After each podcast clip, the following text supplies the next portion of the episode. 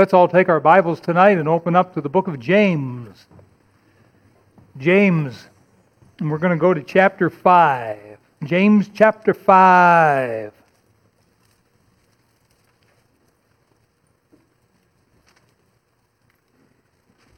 And we'll be reading from verse uh, 13 to 18. James 5, 13 to 18. I'd like to invite you to stand if you can. Stand to your feet, and we'll read these verses together. James 5, 13 to 18, and then we'll remain standing for a moment of prayer, and then you may be seated. And so let us begin. Is any among you afflicted? Let him pray. Is any merry? Let him sing psalms. Is any sick among you? Let him call for the elders of the church, and let them pray over him, anointing him with oil in the name of the Lord. And the prayer of faith shall save the sick, and the Lord shall raise him up. And if he have committed sins, they shall be forgiven him. Confess your faults one to another, and pray one for another, that ye may be healed.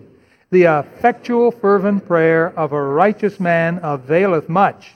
Elias was a man subject to like passions as we are, and he prayed earnestly that it might not rain, and it rained not on the earth by the space of three years and six months. And he prayed again, and the heaven gave rain, and the earth brought forth her fruit. May God bless his word to our hearts.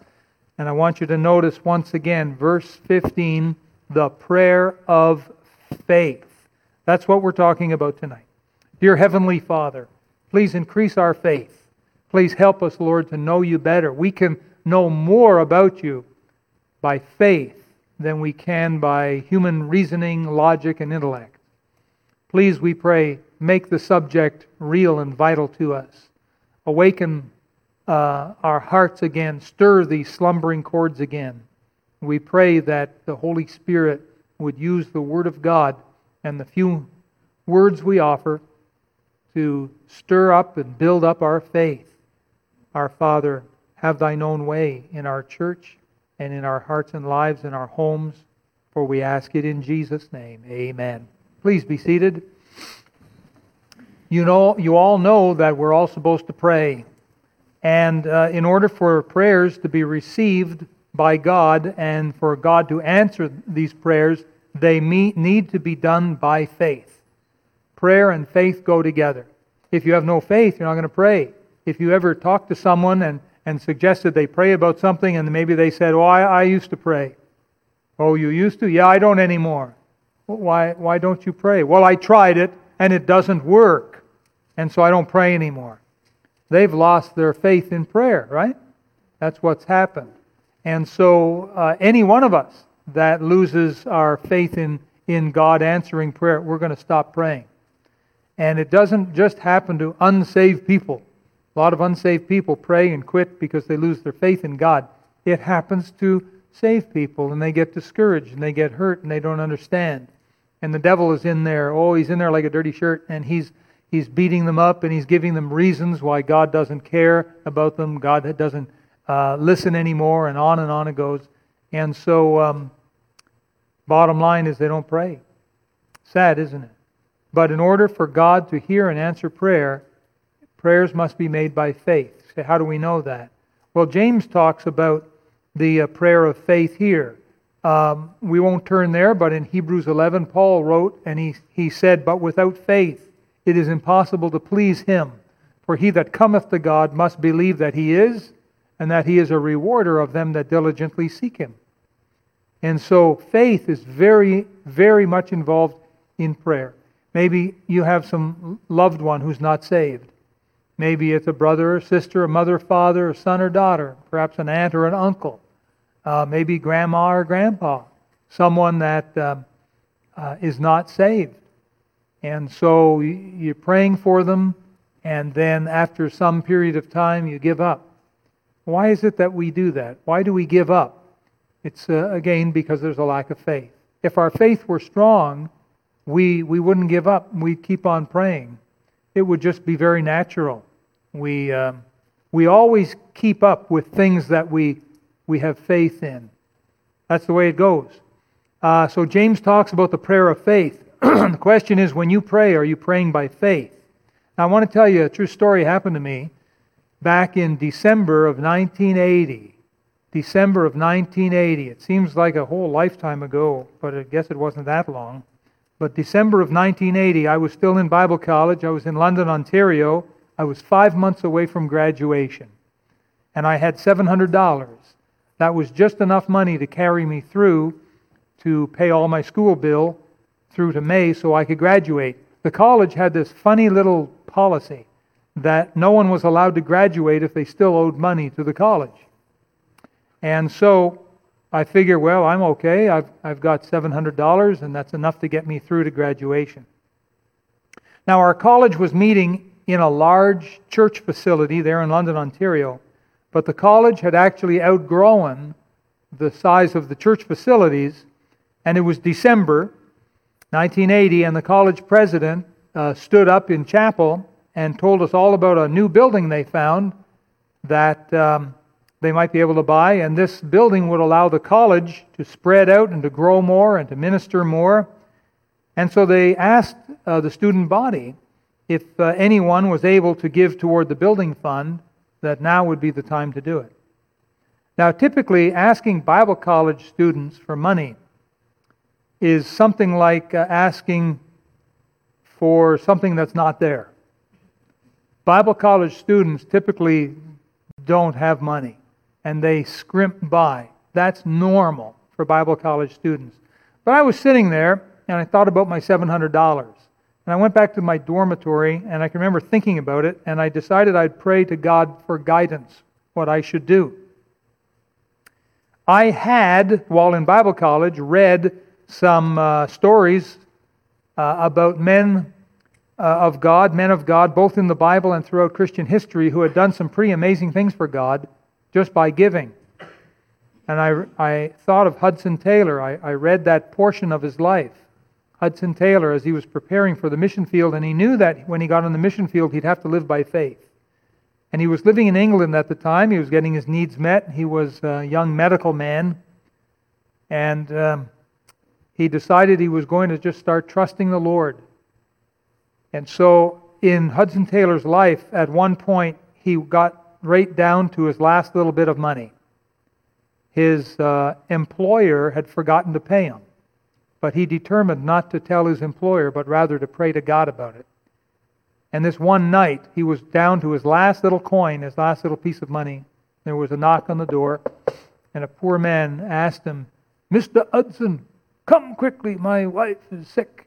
And so he was a very, very poor man, and Hudson got his coat on and he went along the, the streets there the, of, of, of London and down the back alley and up a rickety old set of stairs and in this little shamble of an apartment, if you call it that, there was uh, the man's wife and three or four little children with you know sunken eyes looking up at him, and um, so he ministered the best he could for the the lady, gave her aspirin, I guess, and tried to um, read some scriptures and um, he could see they were living in squalor. Now, things were different back then. They had no government programs like there are today. And there certainly was no Salvation Army either. And so um, the Holy Spirit was tugging at his heart. And he thought, you know, this, this coin, if only it wasn't that much, maybe if it was two coins, he'd gladly give one, you know, but he had to keep the other. He had nothing, nothing. And finally, you know, the man was saying, Sir, if you can do anything to help us, please help us. And so slowly he reached down in his pocket and he took out this coin. It was the last bit of money he had. And he reached out and he put it in the man's hand. All of a sudden his heart felt better. He's, he said, You may think that I'm a wealthy man, but the truth is that's the last piece of money I owe, uh, that I own. But I gladly give it to you to help you out because we have a heavenly Father that'll look after our needs. And he was able to share with a very uh, lighted heart and uh, a bright face of God's goodness. And um, he left, and went back to his, his apartment, not having a clue what was going to happen. But I won't spoil the story, no spoiler here for you, but uh, you need to read his life story and what happened and how God looked after him and not only met his needs but gave him way more. You see, that's that Luke 6:38 principle I was sharing with you. Give and it shall be given unto you, because God is no man's debtor. And so I can remember reading this and it really impressed my heart. And as a young man in Bible college, I knew I wanted to live for the Lord. I wanted to live by faith. I wanted to have a story to tell. I wanted God to look after me. I wanted to cast myself on the Lord like how I thought Hudson Taylor cast himself on the Lord. And so after praying about it, I decided I would take my $700 and I put it in an envelope with a little note saying that it was meant for the building fund. And I sealed it up and then I secretly slipped it under the president's door. And uh, I was pretty excited about that. Um, next week in chapel, they made mention that someone had anonymously given uh, $700 to the building fund. No one knew it was me. No one had a clue except the devil. The devil knew. That's when he started in on me. And the devil told me what a fool I was. What an idiot. What a numbskull. What a dummy. What a moron. He, he went through all the vocabulary I knew, plus some I didn't had never heard of. And the devil really started to beat me up on this and told me, You are in trouble now, bud. You took money that was meant for your schooling and you did something else with it. Those people, they'll get lots of money. They don't need your money, but you need that money. And the devil really started to beat me up on this. And so uh, I thought, oh boy, what have I done? What would happen to me? Was the devil right? Had I made a terrible mistake? All I wanted to do was honor the Lord. Have I just sunk my own boat? That's how I felt. Well, I went home for Christmas, and uh, we had a nice Christmas time, but uh, no one gave me anything. I had no no one pressed money into my hands or nothing like that. And so when I got back to Bible college, you know, I was pretty concerned. Uh, I had no, no source of income. I had no money, and, but I had worries. Um,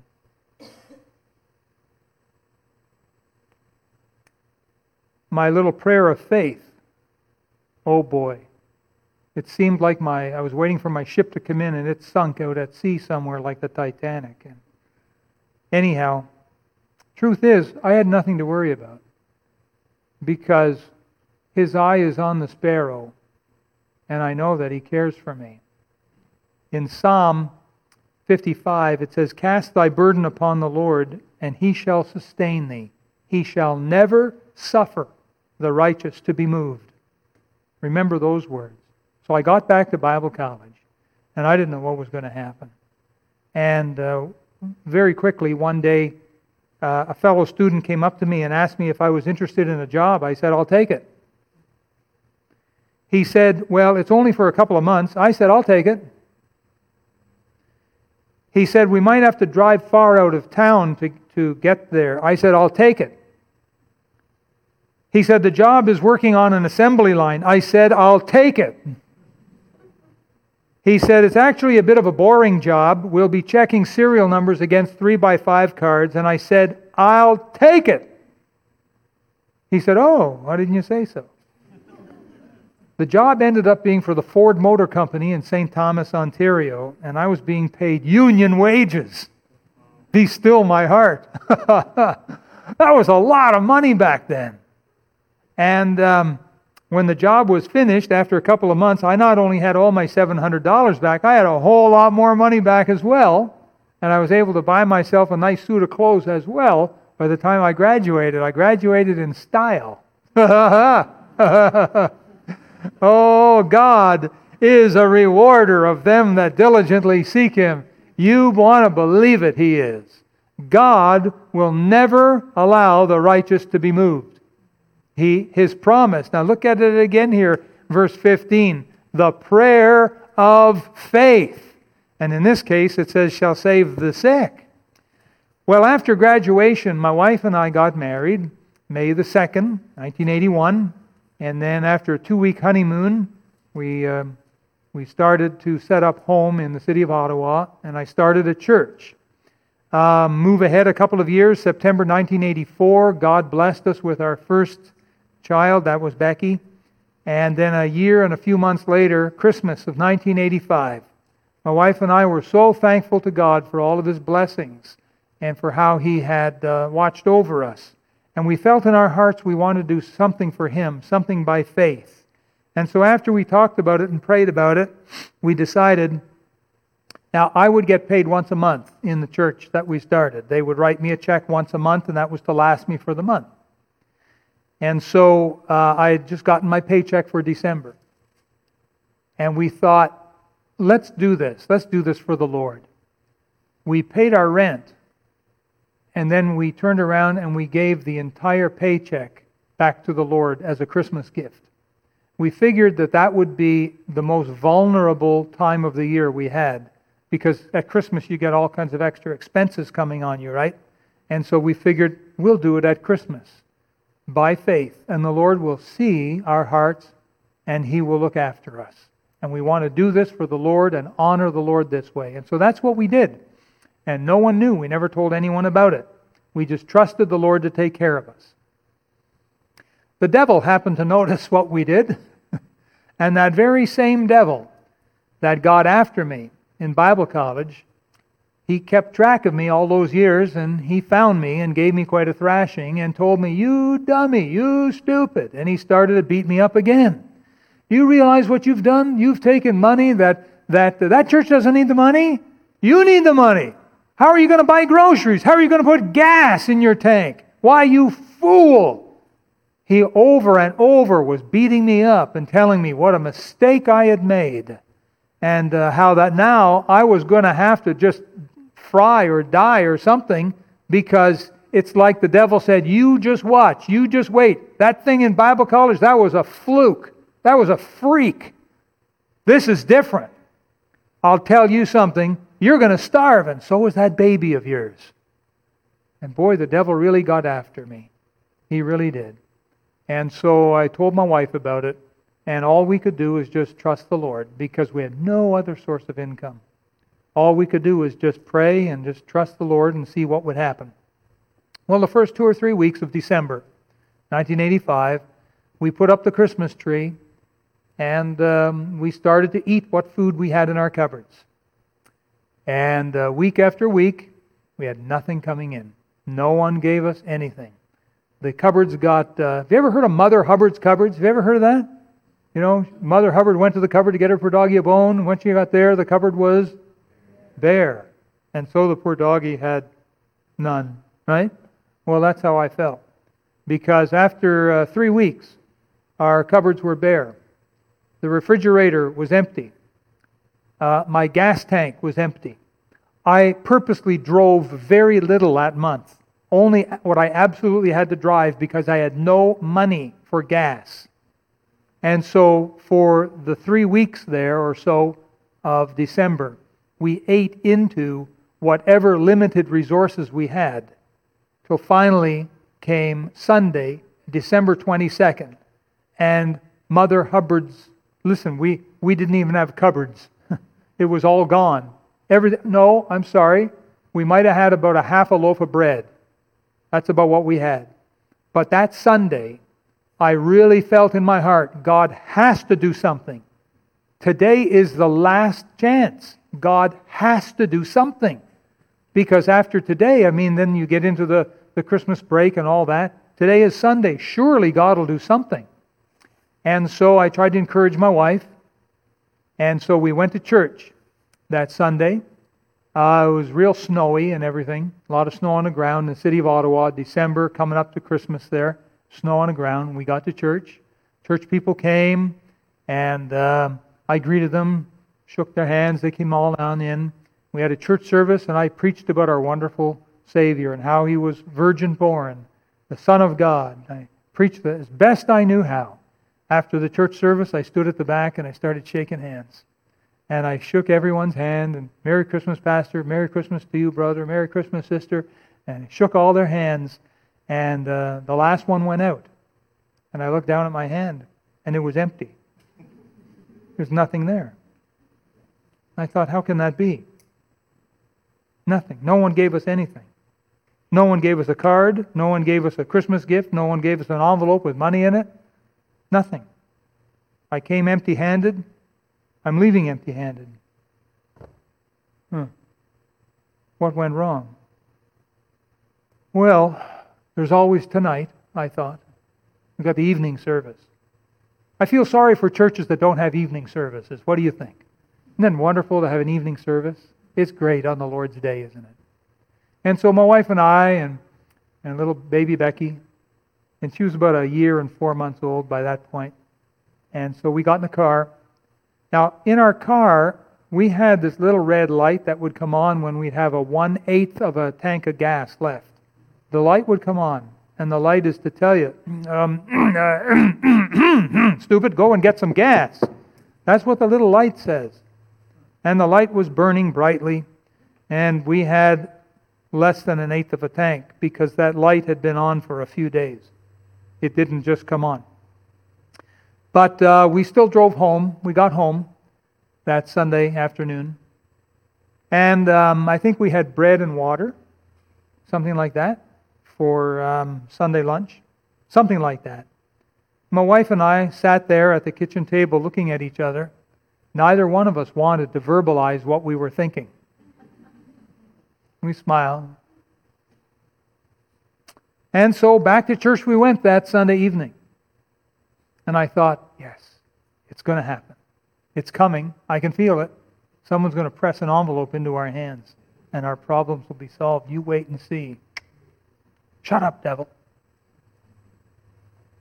And so we got to church that evening, and it was, of course, the last Sunday before Christmas. Christmas was on a Wednesday, Christmas Eve was on Tuesday night. And um, we got to church that evening, and again I preached all about our wonderful Savior. And I shook hands with all the people as they left. Merry Christmas, Pastor. Merry Christmas, brother. Merry Christmas, Pastor. Merry Christmas, sister. God bless you. And I shook hands with all of the people, and the last hand I shook, I looked down and my hand was empty. And I, I tried to take it in. I tried to no, no, there's something there, I just can't see it. And I shook and I looked, and it was still empty. And that's when I started believing the devil's lies. We were the last ones out, and we we're locking up, and I was just as down as down could be. And I thought, well, it's over. The jig is up. I guess I really did misunderstand the Lord's will. I guess what I did didn't exactly honor God. We've suffered all month long. We've lost weight. Nothing, nothing, nothing. And we went and we got, we got into the car. And, uh, you know, I tell you, I thought we were going to die. I thought it was that bad. The little, time to go home. Now, that little red light um, for the gas, was shining brighter than the car headlights. I have never, I owned that car for several years. I had never seen that light shine so bright for so many days. Never. And that thing was as bright as could be. And I can remember just kind of sitting there like that behind the wheel, expecting, you know, as I'm driving, expecting any minute for the car to go and gasp and give up the ghost and die on the side of the road and being the cold of winter, we'd be stuck and we would freeze to death, solid. They'd find me and the rest, you know, uh, my wife like this. And I had it all pictured out in my brain what would happen to us. And um, while I was thinking about this, you know, you sort of drive automatically some days. And we turned in and I pulled into the parking spot. And I said, We made it home. And I said these words big deal. That's how I felt. Put the car in park, turned it off.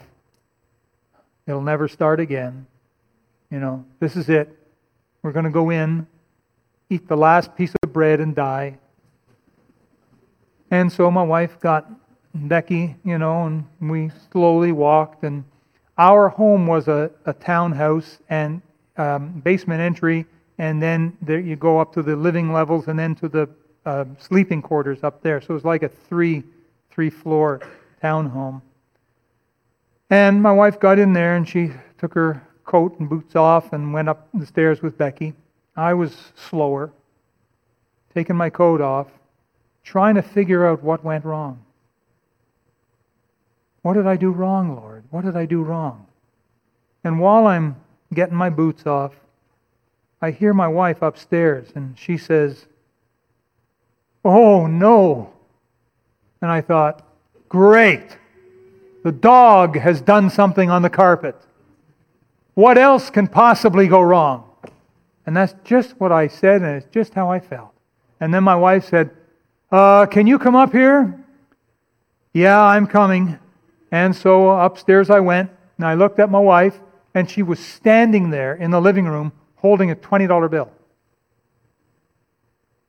And all of a sudden, the world stopped, stopped turning.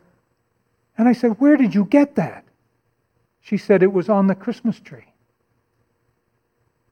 I said, No way. That's impossible. That tree's dead. It doesn't produce fruit. And it's not a money tree, it's a Christmas tree. And I said, The dog doesn't have any money. The dog didn't put it there. No one else had a key for our house. No one. We were the only ones that had a key to get in our home. How did that money get there? To this day, we haven't a clue how that money got in our house on that Christmas tree. But I'm telling you the truth. There was $20. Now, $20 back then is equal to about 44 bucks today. A little fistful of cash, eh? What, what do they say? A fistful of dollars? I said, I know what to do with that. And I grabbed that 20 and I raced downstairs and I got my boots on and got my coat on, got the keys for the car. I ran out to the car and I don't know how, but I knew that car would start. I just knew it would start. I had no more doubt. I could care less about the red light. I knew that car would start and I knew it would get me to the gas station. And sure enough, it got me to the gas station. I put in $10 worth of gas. Gas was about 30 cents a liter, something like that. I put in 30 liters, something like that. 30 cents a liter, 35 cents a liter. It doesn't matter. I put in 10 bucks of gas. Like I filled the, the tank about half full. You know, I felt like a king. I felt like I was so rich, rich, rich, rich, as I handed that 20 and got 10 back. I said, Thank you kindly, keep the change. I, I put it in my pocket. And then I went over to the grocery store and I bought a gallon of milk and I think I brought a, bought a loaf of bread, something like that. Anyhow, got back in the car and I'm telling the devil, You stupid, you fool, you idiot devil. You haven't a, if your, if your brains were dynamite, you couldn't blow your nose. You are so dense, you're so dumb because our God is so great, so strong and so mighty, there's nothing my God cannot do and I drove back singing the Hallelujah chorus. Pulled in, turned off the key, you know. I came out a conquering hero, is what I felt like. And I walked in the front door, oh, honey, your hero is home. kind of crazy, you know, but that's how I felt. That's how I felt that day. God came through for me. And it wasn't anything really that I had done, it was our God. He's the one. He's the one that saved our bacon. Wow, oh wow. Now you might be thinking, Pastor, duh, it's only 20 bucks. Duh, you know, you bought what, a, a gallon of milk and a loaf of bread? Duh, it's still Christmas time. Well, I'll tell you something, duh. God wasn't done with us yet. The next day, the next morning, there was a knock at the door. I'll get it. So I went downstairs, opened the door, and there's one of the men of our church. And he's standing there with his winter clothes on, and his arms were loaded with bags of groceries. And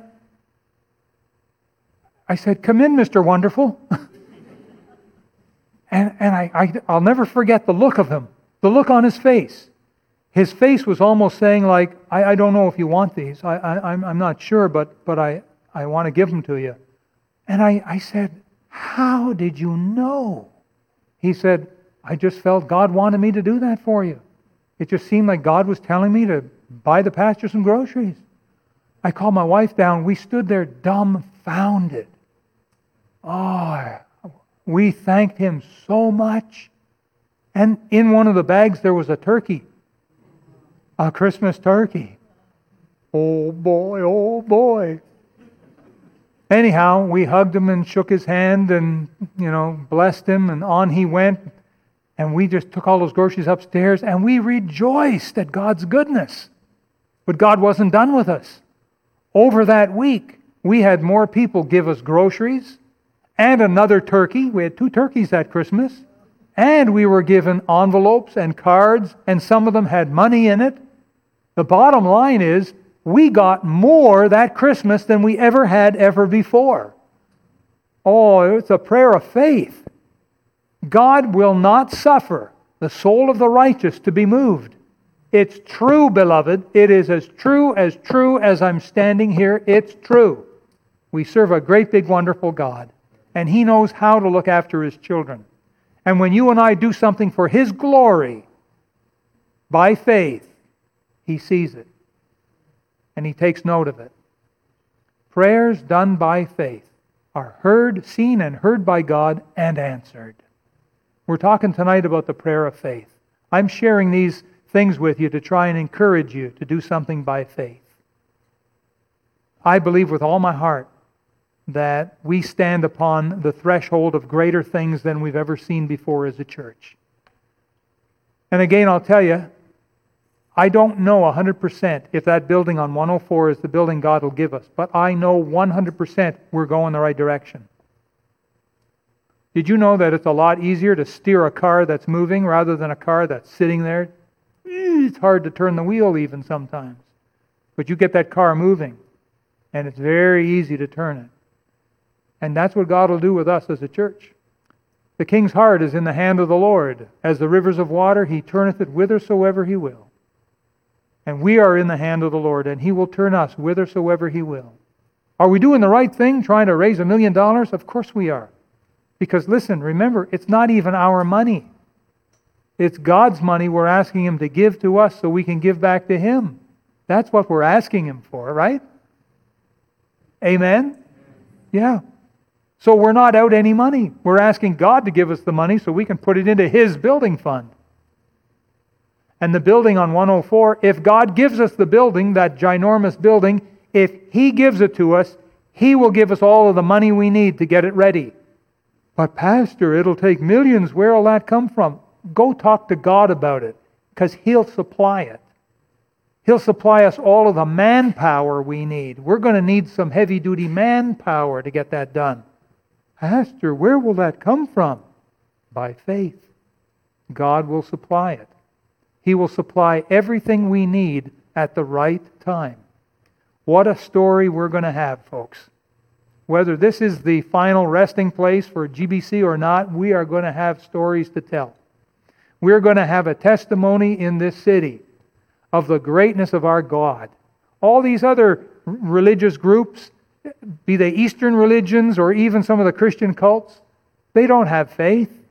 All they have is like businesses, and they look into their pockets and purses, and they go to the banks and they run up mortgages, and that's how they raise money. That's not God's method. God's method is trust me, ask and it shall be given, seek and ye shall find, knock and it shall be opened unto you.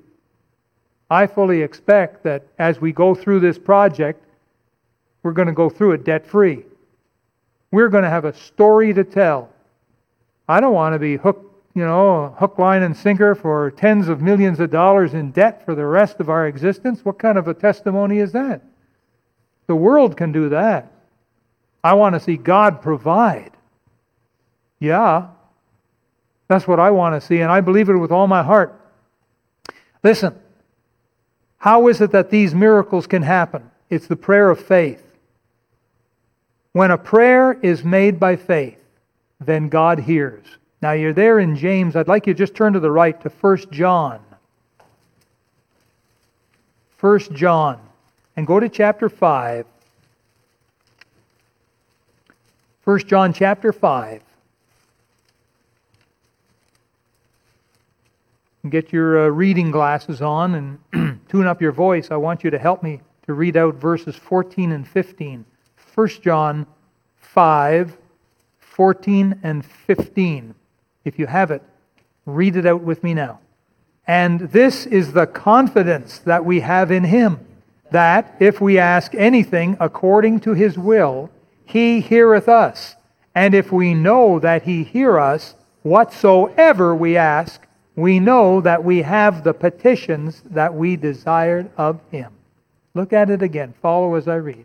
And this is the confidence that we have in Him, that if we ask anything according to His will, well, Pastor, wait just a minute. How do we know that building is His will? Well, we'll never know if we don't ask. We'll never know if we don't drive around it and park and pray. We'll never know if we don't every day pray, Lord, thy will be done. Now, what is your will concerning that building? And if it's God's will for us to be in that building, you will find that our hearts will start to warm up, that our faith will start to build, that our confidence will become solid and we'll say i don't i can't understand i can't explain it but i just feel yes that's the place that's where god wants us this is the confidence that we have in him that if we ask anything according to his will he heareth us and if we know that he hear us whatsoever we ask even a building like that we know that we have the petitions that we desired of him that's how it works as we pray and seek the lord as we read Scripture, as we give ourselves to God daily and seek God, we will know. I met my wife in 1977. Boy, I thought, I think she's a knockout, and boy, she'd, I think she'd be a wonderful, wonderful woman to marry and make my wife. But I just don't know for sure. I just don't know if she's the one for me or not. I just, I just, Lord, is there a Bible verse that has her name in it? No, can't find her name. What am I going to do? I continued to pray, continued to grow in faith, and uh, I'm a slowpoke. It took her six months to know for sure I was the one. It took me two years. But one day I knew. I just knew, I knew, I knew she's the one. There's no other. Of course she's the one. I knew she was the one. And then that's when I went and got a ring and a box of candy and some flowers I got down on my, my knees and I asked her to marry me. That was the hardest thing in the whole world, I tell you. It was easier for me to give my, my body to God at the altar than to, to do what I did and ask, would, would you marry me? And um, I'll never forget her answer. She said, Really? That wasn't the answer I wanted to hear. what went wrong? Would you marry me? Really? Still didn't work. So after she said really, really about four or five times, she finally said yes. yeah. And so, anyhow, the rest is history. But it says here that if we will pray according to God's will, and this is the thing, He will make His will known. Just like I knew, I knew, I knew, I knew, I knew she was the one. Just like when I come to start uh, Grace Baptist Church 20 years ago, I knew, I knew, I knew, I knew, I knew it was God's will to do. So away we went ahead and did it. You see how it works? You need to get up to that building. If you haven't already, you need to drive up there tonight. And drive around it at least once, and park and bow your head and pray. Lord, what is your will? Show me. I need to know. Especially if you're a voting member of this church. You have a responsibility to pray and ask God's will. I, I couldn't tell you 100% if that's the building, but I can tell you this it's 100% what we're doing. The exercise of rising in faith and raising a million dollars by faith and making an offer on a building that's so ginormous out of our reach that it has to be of God. What we're doing is God's will. We're absolutely doing God's will. And it's just up to God whether He opens this door or closes it. That's how it works. And remember, we have to do a church vote down the road very soon. Remember that too. We want to maintain protocol. It's the prayer of faith in action. It's not praying, Lord, my will be done. Lord, I don't care what you want. I want that building. It's not that at all. It's what will honor you, Lord. What do you want done? That's how we need to pray. Now, as a church, we've started to raise a million dollars already. Money has come into the building fund. Our building fund has um, uh, is at sixty thousand dollars. It's been there for a few years, uh, sitting there at sixty thousand. But uh, since we started this, the million dollar um, miracle million, it's starting to, to come in. It's starting to come in. I don't have the figures here for you this week. I'll have them for you next week. I may post them on that back wall there, but uh, it's starting to happen, folks. Money is already starting to come in. Remember, each of us needs to be praying, Lord, I'd like to be able to give something to you. Not a, you know, 10 or 20 bucks. I got that in my wallet right now. Lord, I want something big, something I don't have, and I want you to give it to me so I can give it back to you. That's how I want you to be praying this. No one is to go into debt. Don't spend money you don't have. Don't do that. That's not going to honor God. Okay? Get the money from God. Out of the blue. Lord, give it to me. Surprise me. Give me the money. I'll give it back to you. That's how I want you to do it. So that it's an even bigger miracle. Okay? That's what we want, is we want a miracle to happen. Now, a couple, two or three things that are important here. Number one is that you ask God to give you money out of the blue so you can give it back to Him in the building fund. That's point number one. Point number two, you pray about this and ask God how much money. So don't just pick a figure. Don't just say, a uh, million dollars. Don't do that. You haven't prayed about it. Now, if you have prayed a lot about it and you really feel that God has laid that figure on your heart, that He really is going to give you a million dollars, then ask Him for a million dollars. I prayed a lot about it. I came up with 10,000. That's what I came up with. My wife did the same thing. She came up with 10,000. I don't have that money, but I believe God's going to supply the money. And I'm just going to turn right around and give it to God. That's the miracle. You say, well, what if, it, what if we never get the building? I'm not out anything. You know, God gives the money. I wouldn't have had it anyhow, but it's going to God's cause. It's not going to my pockets, it's going to God's cause. It's sacred money. This is done by faith, folks. That's where our faith comes in. Don't listen to the devil. He don't know nothing. Okay? He's just going to confuse you and tell you lies. Don't listen to the devil. You listen to the Lord. Be sensitive. If you're not sure today, keep praying. Maybe tomorrow you'll be sure. Maybe it'll be the next day you'll be sure. But anyhow, you want to ask God for money out of the blue so you can give it back to Him. Point number two is you want to get the, the specific amount from God. Pray about it, and God will impress your heart with a certain amount. Uh, now, there's a third point, and this third point is one of God's special instructions in order to get the money to start to flow. And that is in Luke 6:38. You know the verse, "Give and it shall be given unto you." But do you notice that the verse doesn't stop there? Jesus doesn't say, "Give and it shall be given unto you." Period he goes on and he says, Good measure, pressed down, shaken together, and running over. Four extra things shall men give into your bosom. And so, what does that mean? The idea is you'd go with your, your bushel basket.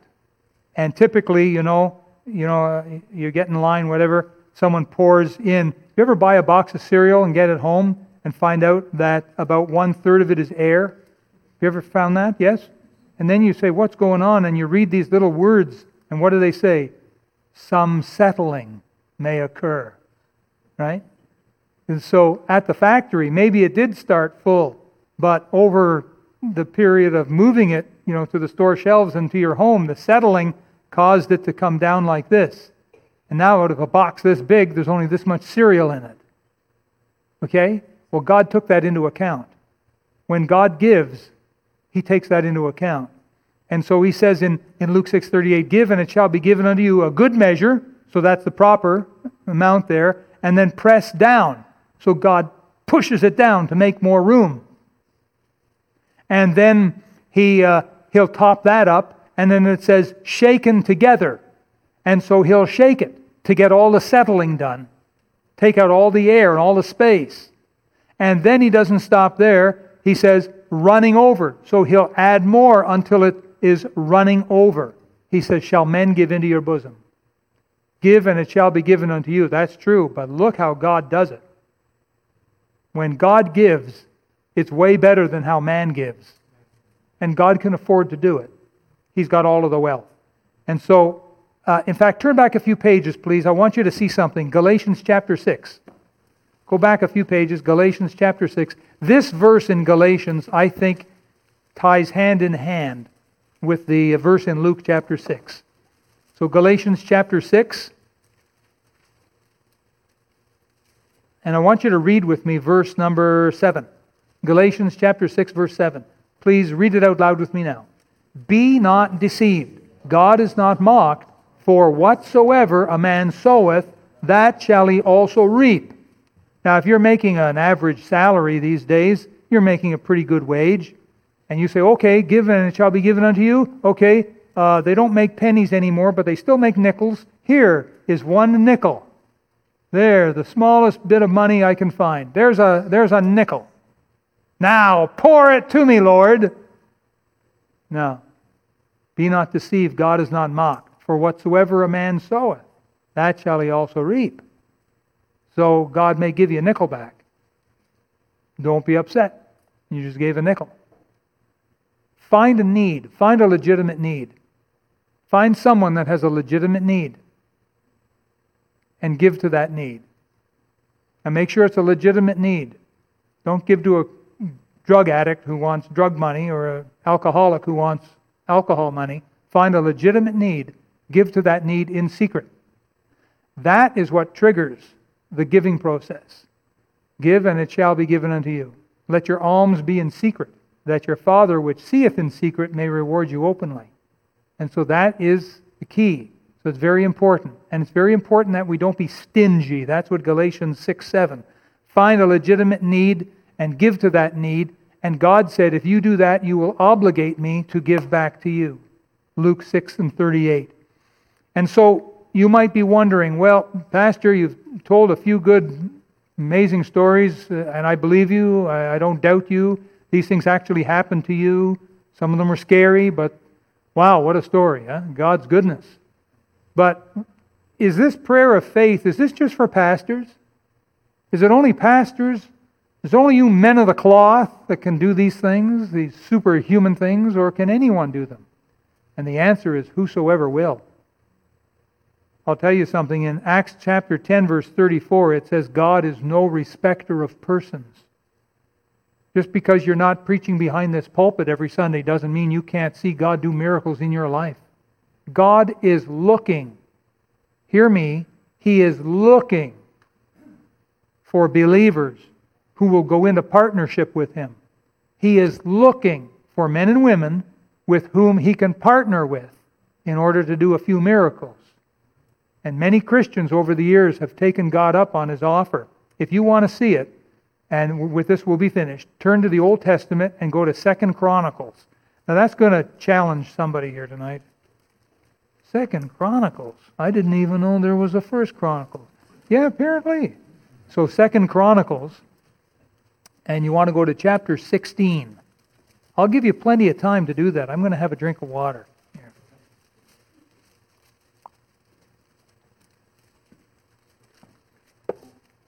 Second Chronicles chapter 16, uh, page 491 in my Bible.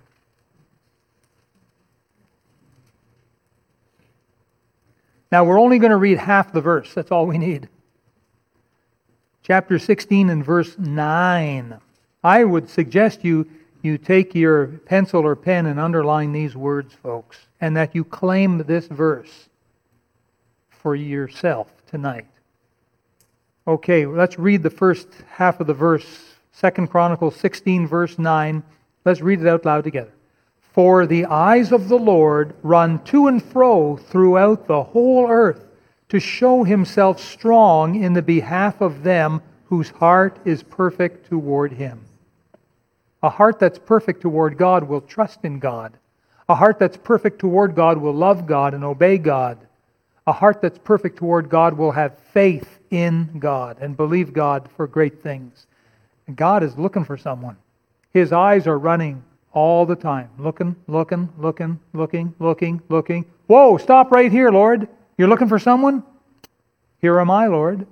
You're looking for someone that'll trust you, that'll love you, that'll act in faith? That's me. That's, that's my desire. If Hudson Taylor could do it, Lord, I'd like to try it. I want to do something by faith for you. Tonight, why don't you claim that verse as your own and put into practice the prayer of faith? You can do that. You can do that right where you're sitting. Let's all bow our heads for prayer.